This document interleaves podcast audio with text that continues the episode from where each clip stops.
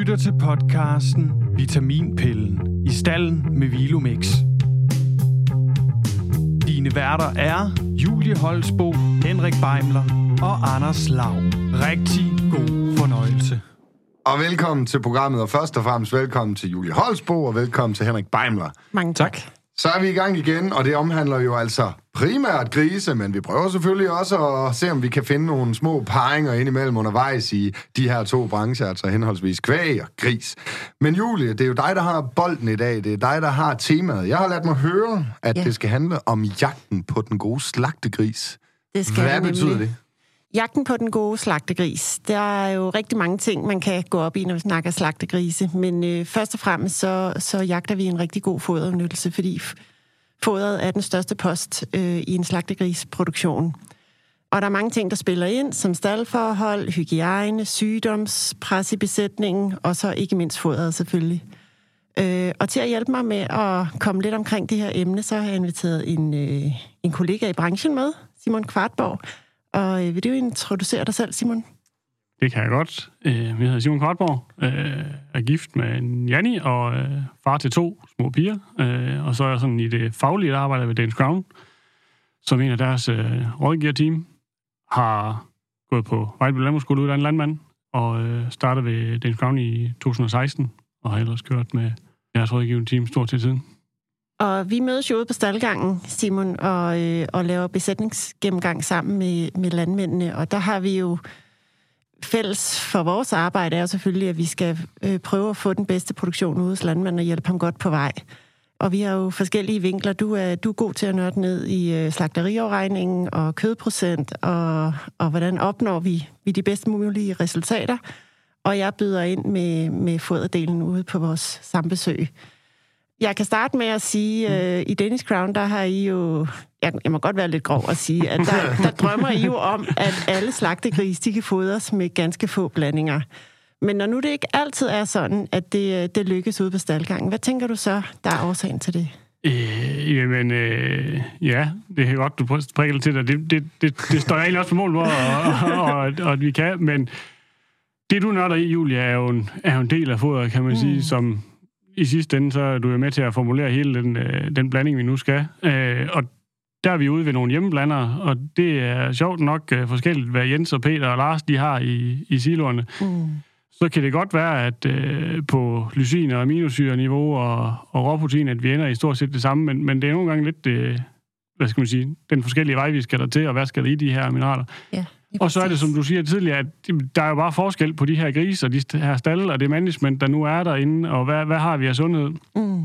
Og så er det biologi, vi arbejder med, så en gang imellem, så kommer der altså et eller andet, vi ikke lige kan forstå, hvorfor, eller en udfordring, et eller andet sundhedsmæssigt, eller ja, der kan komme mange ting, også med de små grise, de nu får ind rundt omkring, hvor det er jo, ja, hvad der sker tidligere i grisens liv. Det er jo så det, vi prøver at tage bestik af derude og prøve at guide vores fælles kunder bedst muligt igennem. Yeah. Det er jo det handler om, at de skal have den bedste økonomi, fordi så gavner det os alle sammen. Yeah. Men Julie, hvorfor mener du ikke, det kan lade sig gøre på en enkelt eller tre forskellige blandinger? Jamen, Simon er jo i bund og grund meget enig, fordi at som Simon lige sagde, så er der rigtig mange ting, der spiller ind. Og selvfølgelig også, når vi snakker hjemmeblanding, hvad er det for nogle råvarer, som landmanden har til rådighed ude på hans bedrift? Ja, hvor godt har de styr på, hvilke råvarer de har. På, ja. Det er jo noget af det, vi også møder store forskel i. Ja. Er der analyser på det, og er det blandet det korn, de har, eller har de bygger ved og ro for sig? Og det giver jo også nogle muligheder for Julie og for mig også i forhold til, skal vi så skrue op for byg eller ned for ro, eller hvad ved jeg? Og hvad kan det teknik, de har, det blanderi, de har, og hvor stor gris får det ind? Skal vi køre to faser eller en fase? Og der er ekstremt mange muligheder. Ja, det er der nemlig. Og vi snakker jo netop også nogle gange omkring det her fasefodring eller enhedsblanding, og...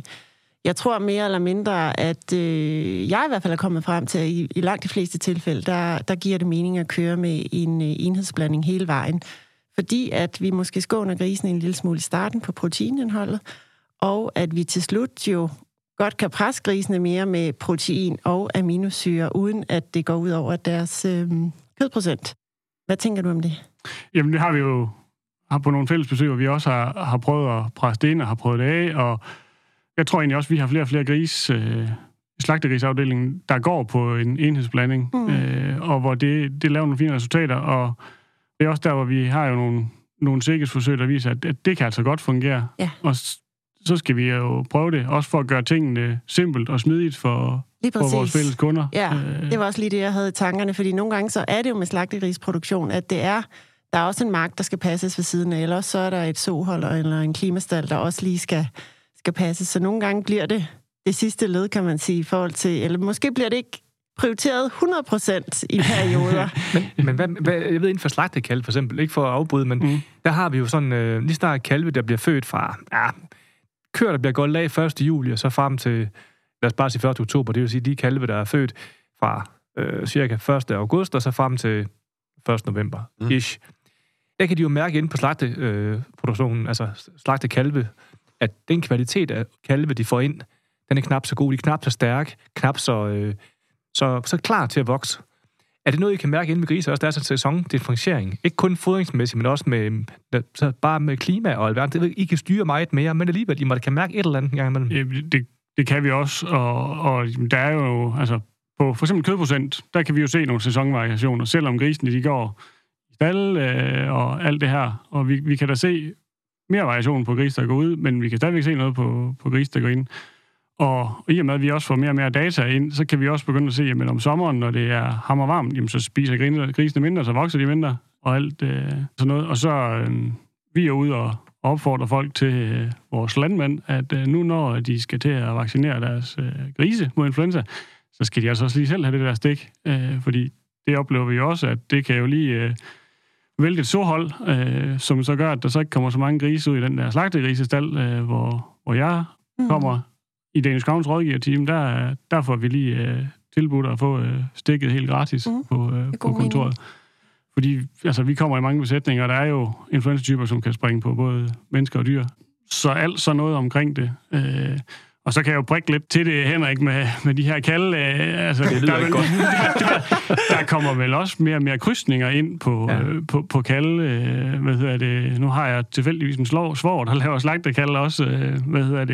Hvor tilbage til det der, Julie, hun prikker til, at vi må jo nok erkende, at langt de fleste slagtegrise, der går i Danmark, de er altså krydset af 3 racer, sådan rimelig stringent, en landrace, en Yorkshire og en York, ikke? Og det er måske også der, hvor vi prikker lidt til, så kan det godt være, at vi kan gøre noget lidt mere simpelt, for til sidst ende at gavne landmandens bundlinje, når vi har x antal foderfirmaer, der har x antal mange blandinger. Det er jo nok den, vi anfægter mere. Og så også, at der har nok været en tendens til, at så kommer jeg og siger, nu skal vi gøre sådan her med foder. Og så kommer Julia eller dyrlægen og siger, nu gør vi sådan her med foder. Og så bliver landmanden jo nok forvirret på et højere plan, ikke? Og så har han selv en idé om det, og så bliver det sådan noget pillerånet og ravnet ned i det her foder, hvor det sgu nok er bedre, at vi træffer en beslutning i fællesskab, og så siger vi, det her, det er det, vi prøver, det er det her, vi gør nu. Ja, så der giver det mening, at vi har de her sambesøg, hvor vi står ude på staldgangen og ser på grisene og ser, hvad er det egentlig, der sker? Jo flere øjne, der ser, så er der også nogle ting, vi bemærker, hvor det kan godt være, at landmanden han siger, at det er sgu foder, det er ikke alt med, men det kan også godt være, at jeg siger, det kan være, det er management, det er ikke alt med, eller det kan være, at det er det foderanlæg, du har, det er galt med, eller et eller andet tredje, fjerde, ikke? Jeg tænker lige at spole tilbage til dig, til det, du siger, Julie, hvor den her slagtegris, den er nødvendigvis ikke den højst prioriterede i alle de led, der er, og står man så især midt under høst, eller hvad ved jeg. Hvorfor tænker vi, at den ikke altid er den mest prioriterede stald? Jeg tænker, for mig vi har tænkt, det er meget naturligt, at den er måske egentlig ikke så meget prioriteret, fordi nu er de nået til endestationen. Altså, det er her det sidste step, inden de ryger på slagteriet. Alt det her nussearbejde, det svageste leder. De her små ting, hvor management virkelig gør en forskel, det er måske knap så nødvendigt nu, eller er det bare mig, der er forkert på den? Nej, jeg tror, det er mega vigtigt, og jeg tror også, der er meget at hente, hvis man prioriterer det og bruger tiden på det. Der er måske knap så mange rutiner i slagtegrisbesætningen, som der er i et sohold eller en klimastald. Hvad tænker du, Simon? Jamen, man kan sige, soholdene i Danmark har været ekstremt gode til det her med at få lavet ugeplaner, rutiner, skemaer og sådan noget.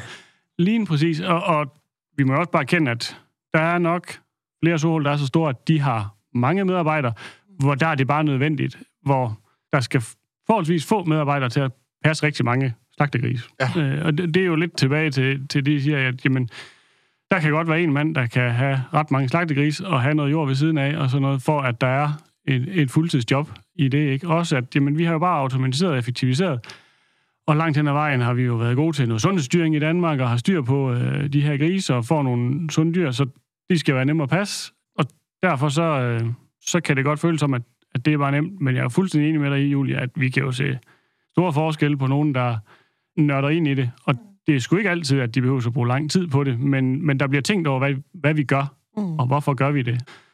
Altså, der bliver ikke sprunget over, lige fordi det er høst, så får vi stadigvæk vaske vores stald, tørre vores stald, alle de her ting, som skal til. Men det, du egentlig siger, det er, at hvis der sidder, det er en landmand, som har en stor fokus på markdriften, men stadigvæk har nogle slagtesvin, ligesom for at supplere sin virksomhed, så er det bare endnu mere vigtigt, at man er systematisk, og man måske bruger en lille smule mere på, det kan godt ske, at det ikke laver den billigste løsning, til så virker den altid, for du må aldrig komme bagud. Du har ikke nogen ekstra ressourcer at hive af jo.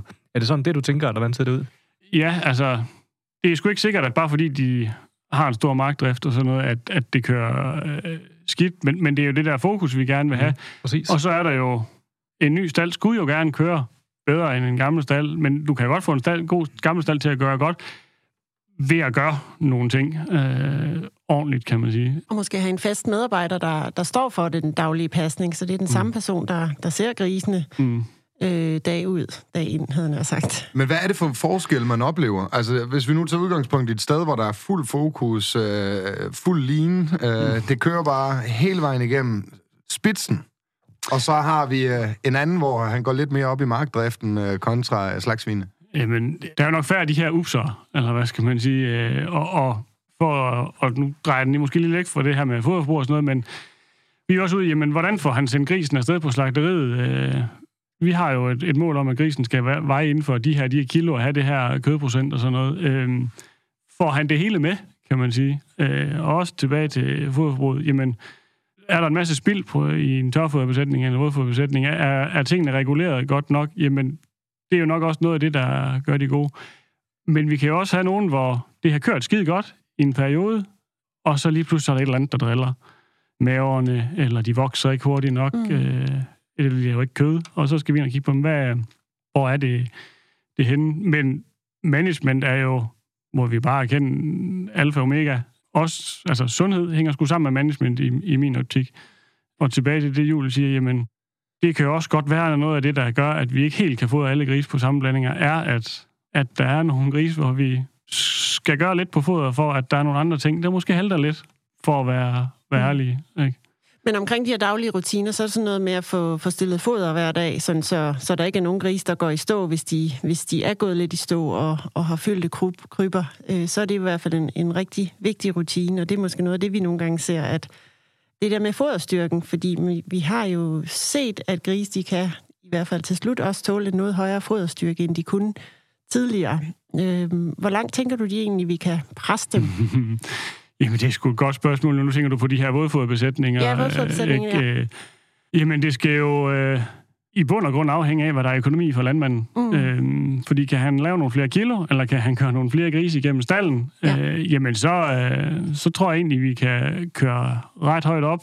SEGES har jo tidligere, de undersøgelser lavet, havde jo nogle foderkur-anbefalinger, der lagde nede på 2830 i slutfoderstyrke. Ja. Jeg tror ikke, jeg har nogen, der ligger dernede rigtig længere. Ja. Nu snakker vi 3-2 til 3-7, sådan lige dem, jeg har ud af hovedet, ikke? Men det skal jo være ud fra den besætning, hvad der er værdi i der.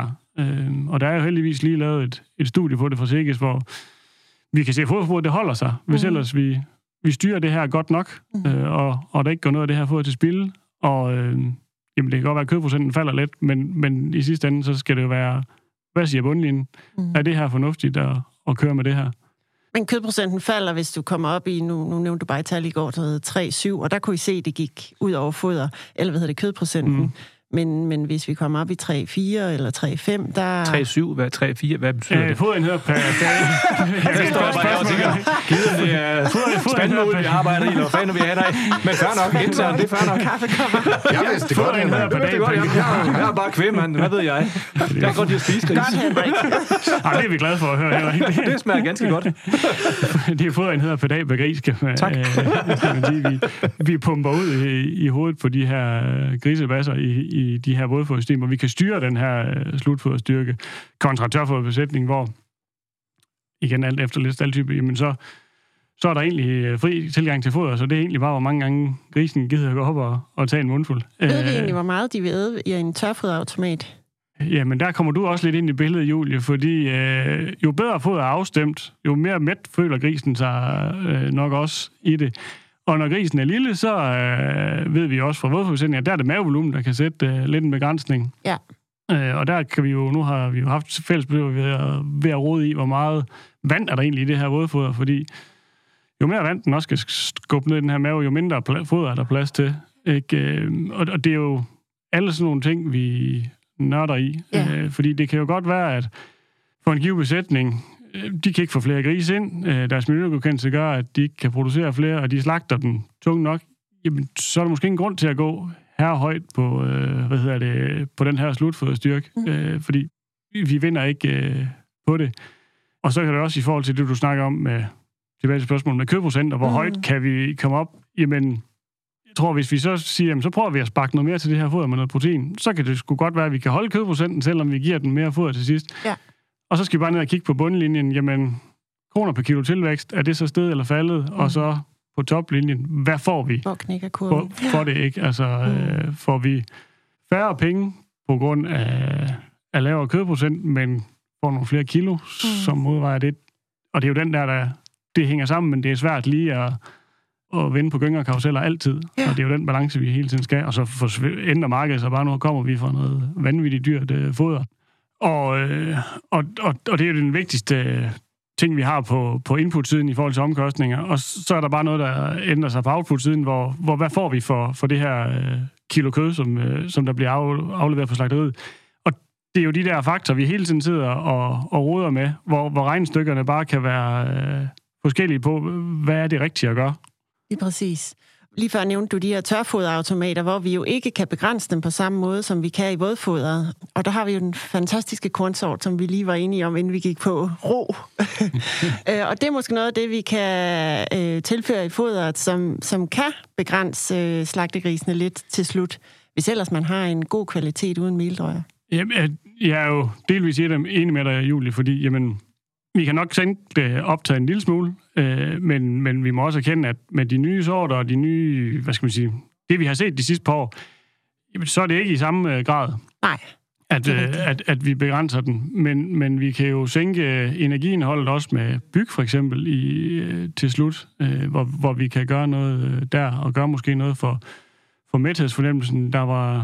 Der røg råpiller i nogle blandinger for nogle år siden også. Ja, og det har været for dyrt det sidste år. Og det er jo lige præcis tilbage til, jamen det er jo et regnestykke på, hvad ender der i det input her hele tiden. Og det er jo der, hvor det nogle gange er mega rart, at vi har de her sambesøg, eller i hvert fald en løbende dialog, fordi vi kan heller ikke hele tiden være 100% opdateret på, hvad sker der ude i prismarkedet i det job, vi sidder i.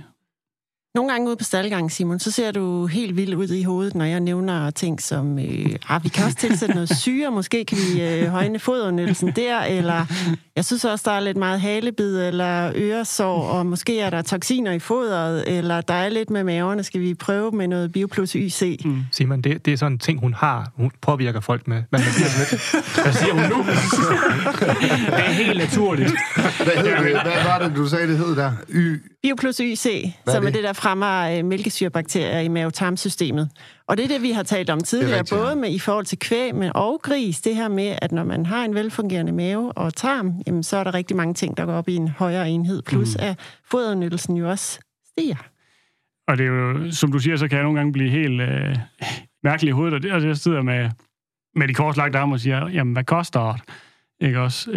Og det er jo, hvad skal man sige, de spørgsmål, jeg prøver at stille ned i det, og så kigge på. Og det er jo noget af det, jeg godt kan lide at gribe i, Julie, og måske også kvæg min landmandsbaggrund, at er det nogle af de andre faktorer rundt om grisen, som påvirker det, end bare fodret, som måske ikke koster på den måde noget at skrue i, men er det en managementsomstilling, vi skal gøre, eller er der noget, vi kan gøre for at højne sundheden? For eksempel det her udtørring, jeg også snakker om, kan det hjælpe på det? Ja.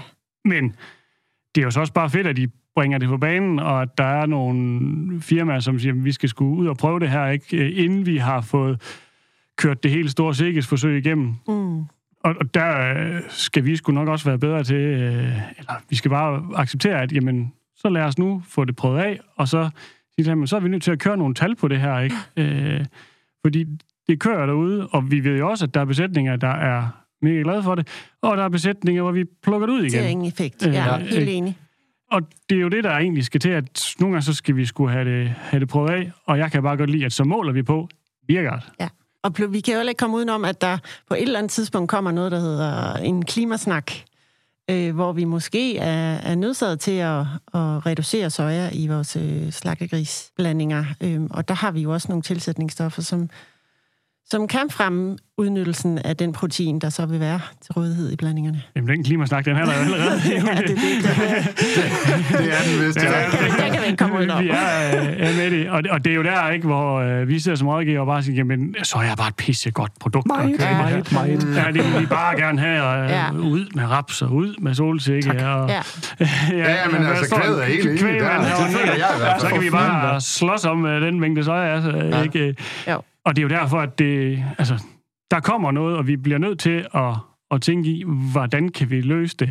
Og det er sgu ikke noget, vi når i mål med overnight overhovedet. Simon, jeg er nødt til at lige høre dig, fordi vi lavede jo et program tidligere i de her fagprogrammer, og der snakker vi jo netop om hokus-pokus-midler, og Henrik, nu vågner du sikkert op, fordi ved kvædet, der er det jo sådan lidt, nogle af de her addiktiver og tilsætningsstoffer, det kan godt opfattes en smule som en form for... Det er der også inden for gris.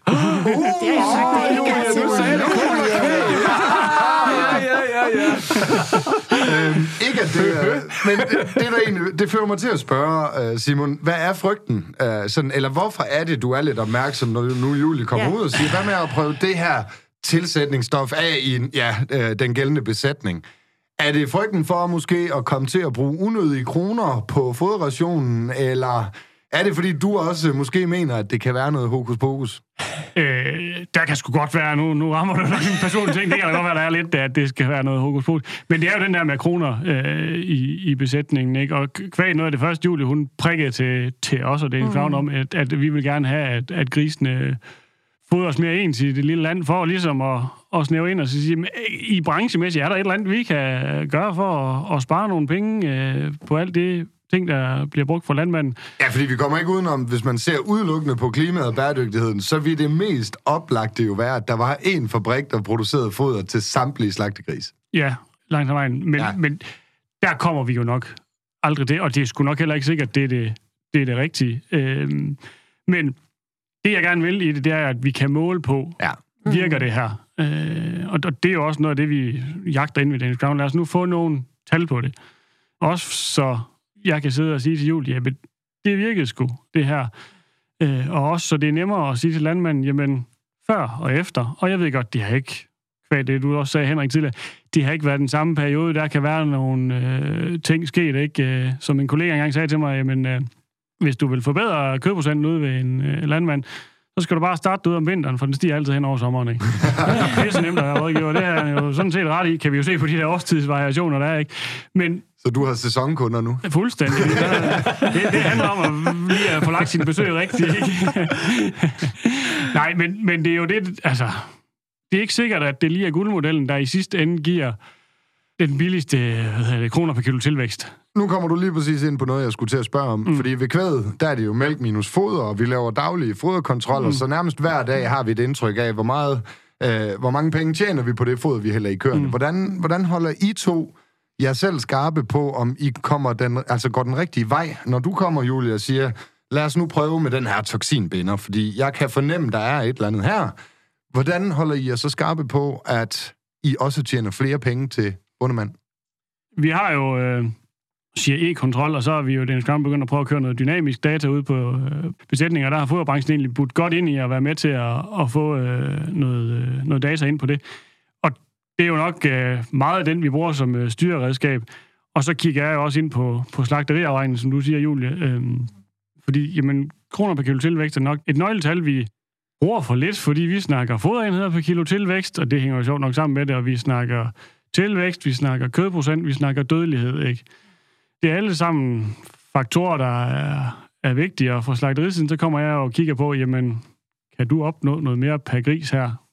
Skal vi sige, vi synes, der skal være mere kød på de her gris, jamen, så er der jo en chance for, at det her foder, det bliver dyrere. Og så er det jo igen den der afvejning, så spørger jeg Julie, hvis vi nu gør sådan her, hvad koster det så? Og så kan det jo godt være, at vi siger, så hælder vi noget mere protein i, fordi så vokser det noget bedre, og vi laver noget mere kød. Men så vender landmanden tilbage. Det duer sgu ikke, de får tynd mave, de her grise. Og så må vi jo vende tilbage og snakke sammen og så sige, hvad gør vi så? I tager ikke bare noget mere soja. Og så skal de ikke mere soja. Og det er jo det der samarbejde, vi skal have til at køre, ikke? Fordi jamen, så tror jeg, vi opnår de billigste kroner per kilo tilvækst, fordi det kan godt være, at det er en pissedyr eller pissebillig foderblanding, men hvis grisene dør eller ikke vokser eller et eller andet, jamen, så er det jo ikke sikkert, at det er gevinsten. Det er vel også et eller andet at gøre med, i hvert fald inden for kvæg, der er samtidig, vi godt kan lave noget sindssygt billigt mælk. Altså, koster rimelig fornuftigt, og alting er godt, og manden tjener penge. I hvert fald, når man kigger kun på DB1. Men så kan man så sige, så slår han så med, så får han besøg rigtig meget af dyrlæger. Dyrlæger er rigtig rare jo, men de er heller ikke så billige i drift jo. Og det er rådgiver sådan set heller ikke. Og det er fodermidler heller ikke. Det er så med i, det sidste nævnt, det er så godt nok med i FK'en der. Men der er jo samtidig, tror jeg også bare, det er fra mit tidligere erhverv af, der har jeg også været meget fokuseret på, hvad det egentlig koster at lave et kilometer, i stedet for at kigge, hvad er det egentlig, hele ejendommen kommer til at bære på det. En gang, der tror jeg, man kigger for kort. Jeg tror, man skal kigge lidt længere og sige, hvad er det egentlig, der skal til, for at vi kan lave mindre arbejde, få nogle samme penge ud af det, men det er sjovere. Mm. Ja, og det giver det samme i sidste i bundlinjen. Faktor. Det er det, der er vigtigst i min verden jo. Det er en rigtig god pointe. Altså, det hjælper ikke at lave en skravet foderplan bare for på papiret at tjene en masse penge, hvis de når at dø, inden de når til slagteri. Men det ser Simon jo selvfølgelig også meget på. Men det gode ved grise er jo, de kvitterer lynhurtigt. Så tilsætter vi toksinbind, og så skal jeg sige til landmanden, efter 14 dage, så skal du kunne se, at det her har en effekt, og ellers så skal vi have det ud næste gang, og så skal vi ligesom jagte, hvad er det så, der er udfordringen her i besætningen. Så på den måde er det jo altid grisen, der fortæller os, hvad der egentlig sker.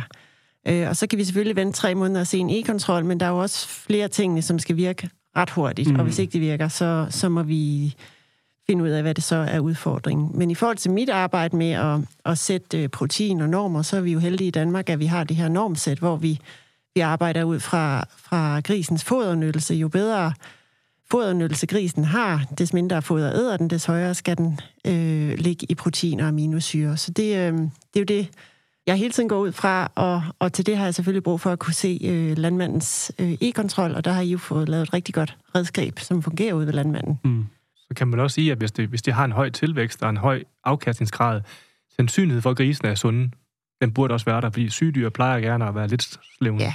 Helt enig, og så vi må også, altså vi har jo et SPF sundhedsstyringssystem i Danmark på grisen. Jeg ved ikke hvordan det er i de der kvægstalde, hvor I bare vælter ind og ud med hundrede folk hele tiden. Det er stærkere dyr. De bliver stærkere. De bliver sgu. That's our motto.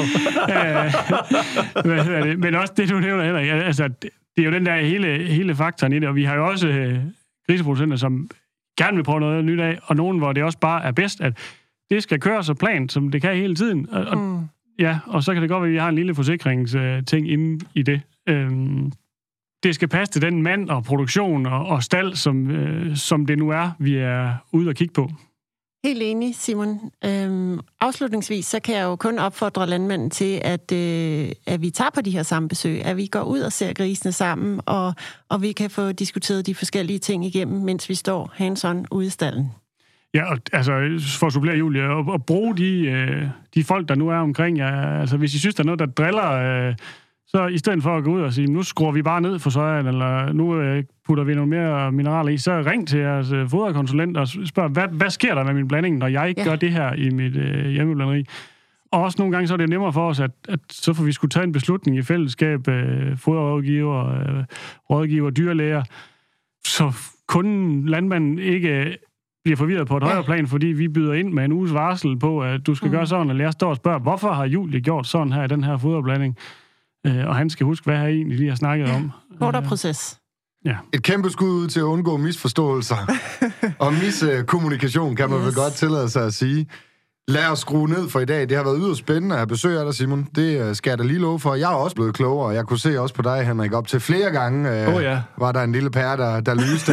Bænkede så småt. Det allersidste, vi har at sige, det er bare 1000 tak, fordi I lytter med.